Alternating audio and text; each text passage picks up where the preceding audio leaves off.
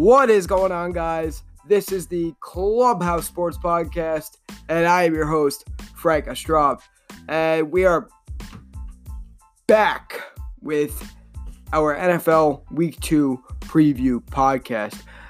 And before we get started, of course, find us on the socials at pod underscore clubhouse, clubhouse.cast on Instagram, oh, uh, Twitter, Instagram, and then um, in that order, respectively.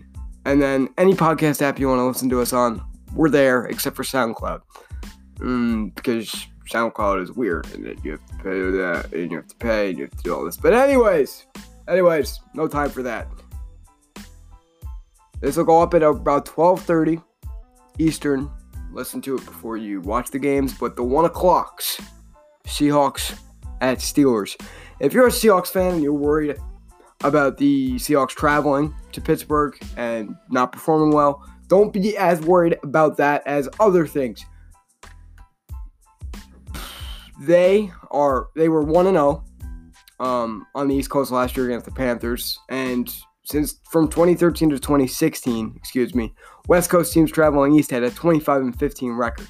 Now for the Seahawks to win this game, they need to control the game on the ground, establishing the run with Chris Carson, controlling the clock, and hopefully giving Rashad Penny snaps. Whether it be in the aforementioned run game, he's more elusive than, and quick than Carson and can rely less on run blocking, or is it getting receptions, which might be hard because the Steelers have fast and rangy linebackers, primarily Devin Bush, who looked quick and effective last week on tape. One of the few bright spots for the Steelers against the New England Patriots. Now, if the Steelers can also establish the run with James Conner, which isn't incredibly likely, Clowney is a great run defender and should add to his snap count. He played 48 of 77 defensive snaps for the Seahawks. Uh, but if they can establish the run, then they match the Seahawks style and they can kind of play how they want. But if they lean more towards the pass, uh, that'll open up, hopefully, and we'll get to see where AB's vacated targets are going. I like the Steelers' passing attack to bounce back, with the only caveat being the introduction of LJ Collier on the edge and the improvement of Clowney in the pass rush, who had two sacks last week against the Bengals after only four in his entire Texans career. On the other hand, the Steelers' offensive line, whether it be David DeCastro, who is a great pla- uh, great pass blocker and an elite run blocker, or Matt Feiler at tackle, who's graded 32nd on PFF for ta- uh, for offensive tackles, uh, they should be able to neutralize this Seahawks pass rush. Um, and and even on the other side, on the left side, you have Ramon Foster and Andre Villanueva. The Steelers' offensive line unit are incredibly great at pass blocking and run blocking. It's insane. Um, like they're elite at both. At the rare. I think Russ will be able to keep up if the Steelers jump out in front a passing. But eventually, the high power Steelers offense will bounce back, and I think they win in a shootout 30 27 Steelers, uh, coming right back off that embarrassment in Foxborough. Moving to Colts Titans, Jacoby Brissett looked really good against the Chargers from his arm strength to his accuracy to his pocket presence to his general football IQ. Pretty much everything he did exceeded expectations. Marlon Mack and T.Y. Hilton also played exceedingly well. Now let's juxtapose that with the Titans defense, who played up to the Browns on the road. Um, and that, that surprised me, obviously. I picked the Browns to win going away. And yeah, they showed up last week. They're at home this week. Jacoby Brissett on the road. Can he do it? Can he lead the Colts to victory? Um, I think he can. I, I think he played well enough for me to say that um, he can, just based off what I saw. And that offensive line unit should be able to neutralize the Titans' pass rush. Um, the only guy in the secondary I'd be worried about is Kevin Byard over the top. Um, and maybe on blitz packages too. But I think the Colts do win on the road. I'll put it at 21 17. Jaguars Texans. I actually think the Jaguars win this game. Um, Gardner Minshew looked incredibly efficient in what snaps he did get last week against the Chiefs. I think if they keep it short and keep it quick and keep it methodical, he'll take and he takes care of the ball on offense. They'll be great on offense. or fine on offense. And then that defense, um, I'm worried about Deshaun Watson and that offensive line still. They didn't show anything last week that said, oh, we're, you know, the trade was worth it and we're now a great pass blocking team. Oh, they played fine in run blocking. Carlos Hyde played better um, than I've ever seen him play. He looked really good. He looked really clean. But Deshaun Watson still got sacked six times. And I think um, against a good pass rush like the Jaguars, he can only escape the pocket oh so many times. And he can only get the ball off oh so quickly. So I think that the Jaguars actually pull this out on the road. That may surprise. And I'm not as confident in these two AFC South games as I am in other games, but I do think that could happen. I think it will happen.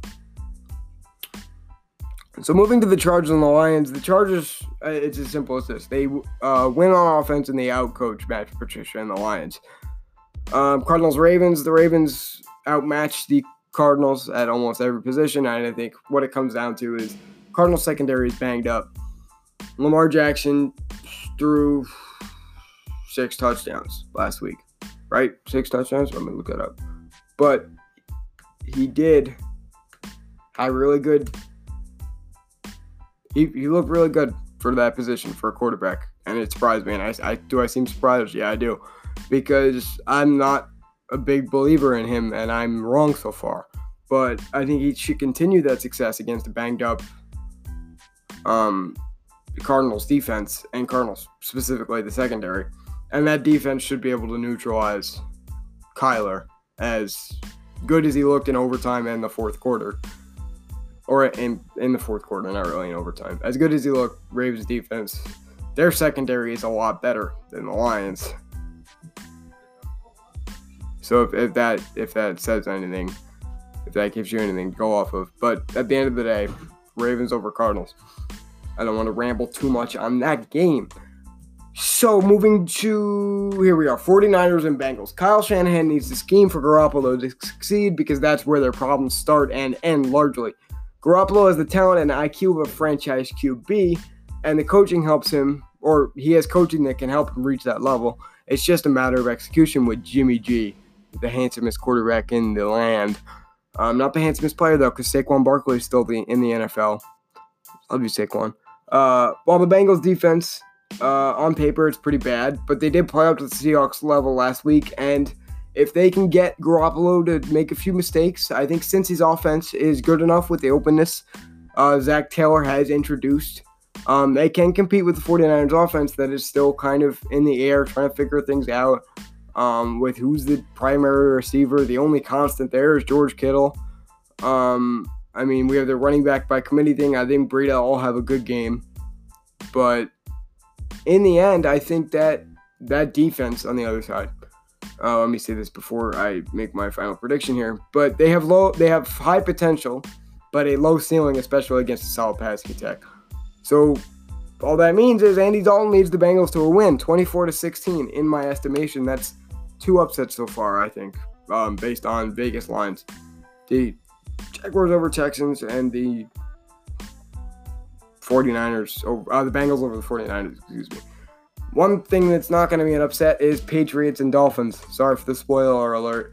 Uh, the Patriots have beat the Dolphins, or have the Dolphins beat in every facet of the game. At a certain point, culture and talent win out. And what I mean by that is many people are saying, oh, well, they were one and five in Miami in the last, you know, whatever years. I, I think it's like two years, right? Because that would be four four years. They're one and five in Miami. Oh, what fuck? No, that's that would be six years sometime. But I mean, Tom Brady can't throw in the sun. Oh. Uh, well, this is different. Did you see how they looked on Sunday night? Like a perfect football team. So, and with the addition of the best, the most skilled receiver in the NFL. Yeah, scary, right? And the defense, like, an elite level defense. It's a perfect football team and perfect coaching. So, Miami's not a good football team either. 35 17 Pats, not much to say on it. So the Vikings and the Packers, this one should be interesting. The Packers need to limit the Vikings and not the other way around, which is weird to say. Uh, but the Vikings dominated the Falcons last week with running and defense. Uh, the Packers need to limit Dalvin Cook and make Kirk Cousins uncomfortable and uncomfortable by making him throw more than 10 times. I do like the Packers secondary. Uh, they showed up well in, against the Bears on the road. Uh, but yeah, like I said, the Packers need to limit Dalvin Cook. I don't think this will happen. I think Cook is so talented, especially in between the tackles. Um, and even if he does bounce outside, he's beating everybody except for maybe Rashan Gary nine times out of ten. So on the other side of the ball, Aaron Rodgers must do his job, and he will at home take care of the ball, etc. And by doing that, he controls the game script for both teams. Another way to force Kirk to throw the ball. I don't project Rodgers to go crazy in the stats department just because the Vikings defense is that good, and he hasn't really put up great numbers against the Vikings. I think one touchdown in their like last four meetings, um, or in their last yeah their last four meetings. Um, but if he does set the tone and keeps it steady, the Packers will eventually score. But I just like how that. I just like how the Vikings looked last week a lot. And I know it's a it's a road game against a rival, and it is Aaron Rodgers. But I think they can contain him enough to have Dalvin Cook and Kirk Cousins kind of patrol that offense to keep up with him. 23 to 20 Vikings. And you might say, "Oh, well, their field goal kicker, um, you know, isn't that good." Of, Actually, what am I? I'm talking. About, I'm thinking about the Jets. Fuck. Yeah, I'm sorry. I'm thinking about the Jets. I'm way ahead. Of, I'm way ahead of you guys on this. but Vikings 23-20, gang. Um, Cowboys at Redskins. Cowboys dominate.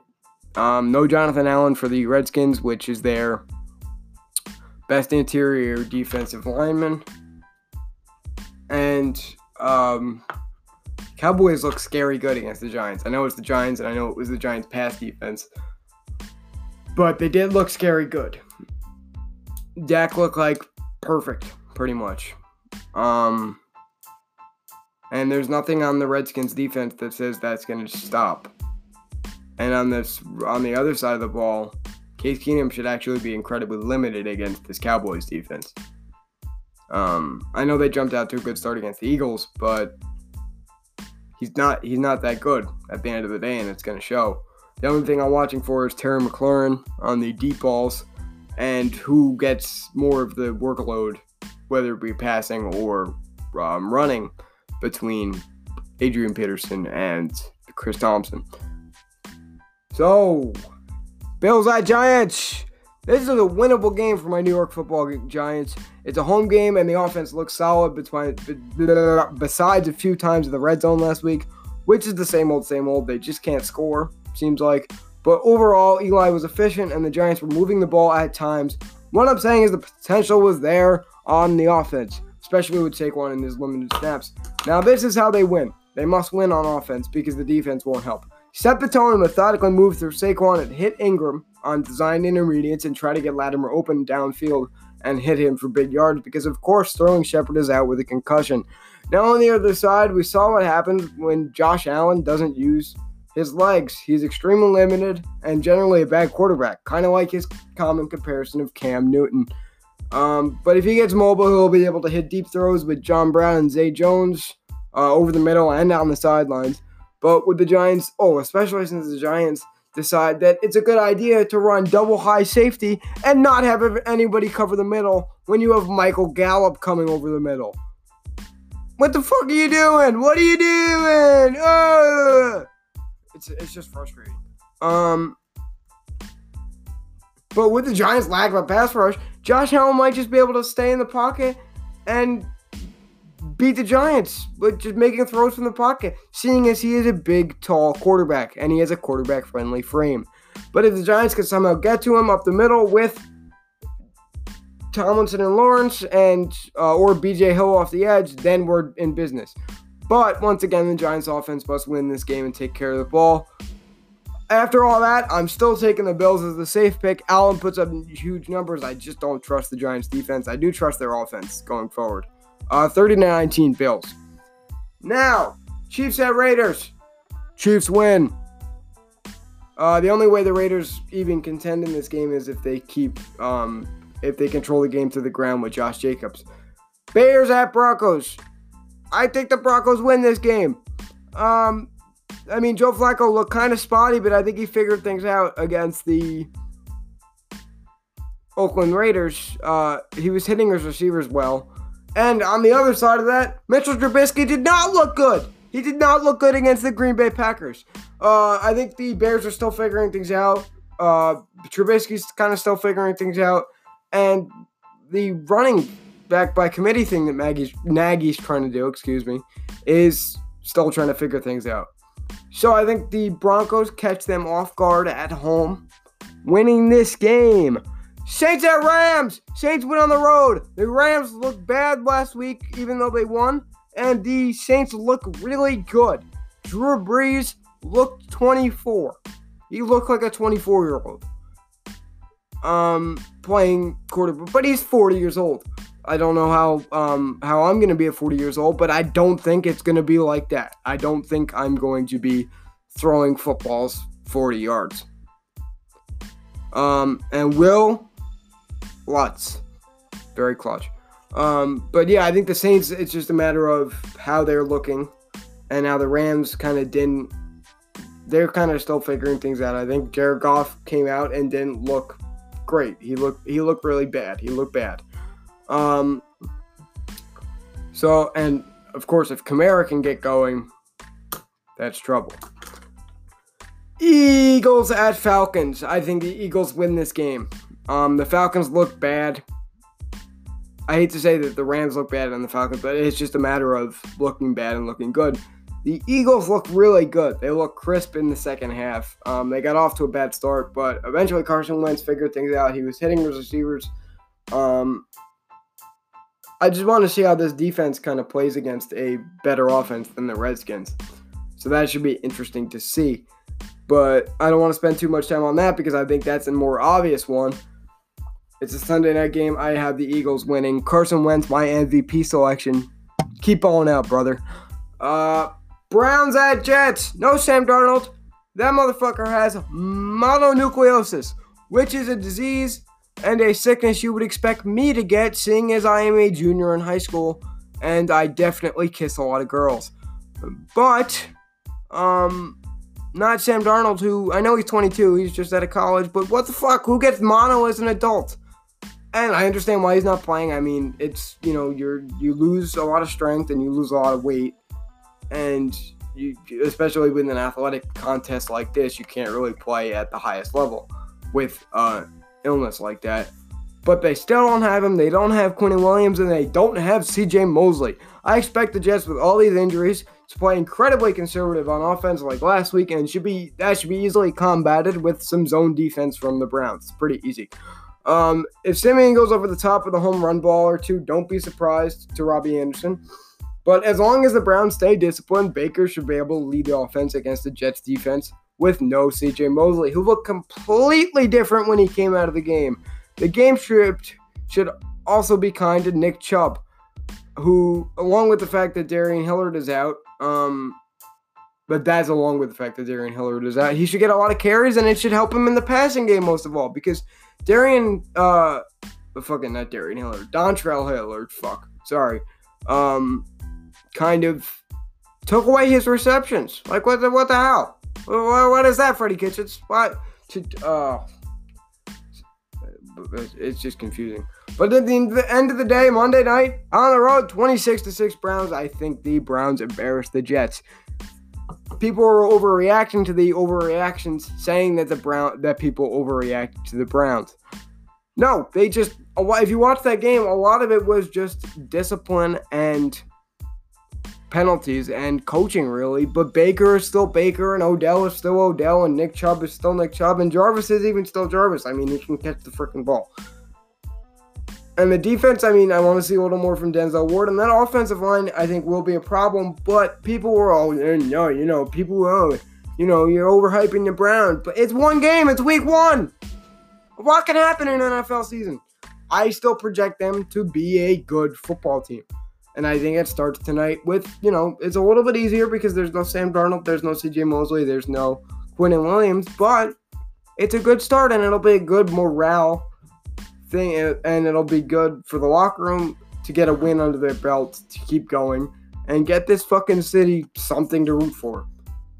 But nevertheless, I don't want to ramble too much on the um, politics of the Browns. That is all this week, actually. Um, ran through those pretty quick. Let me know what you think, whether it be on Twitter or leave a review on Apple Podcasts. Um, you know, like rating, rating and review. Excuse me. Um, but I'll see you with the, the Deshaun Watson film room in a couple days. Peace out.